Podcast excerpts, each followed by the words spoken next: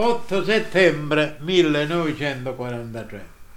Intorno alle quattro del pomeriggio dell'otto settembre del millenovecentoquarantatré mi trovavo su un'altura vicino alle casette dei Mangarelli, quando a distanza di duecento trecento metri vidi mia sorella Pierina che correva affannosamente verso di me, gridando: «Ferru, Ferru, è finita la guerra, la guerra è finita!»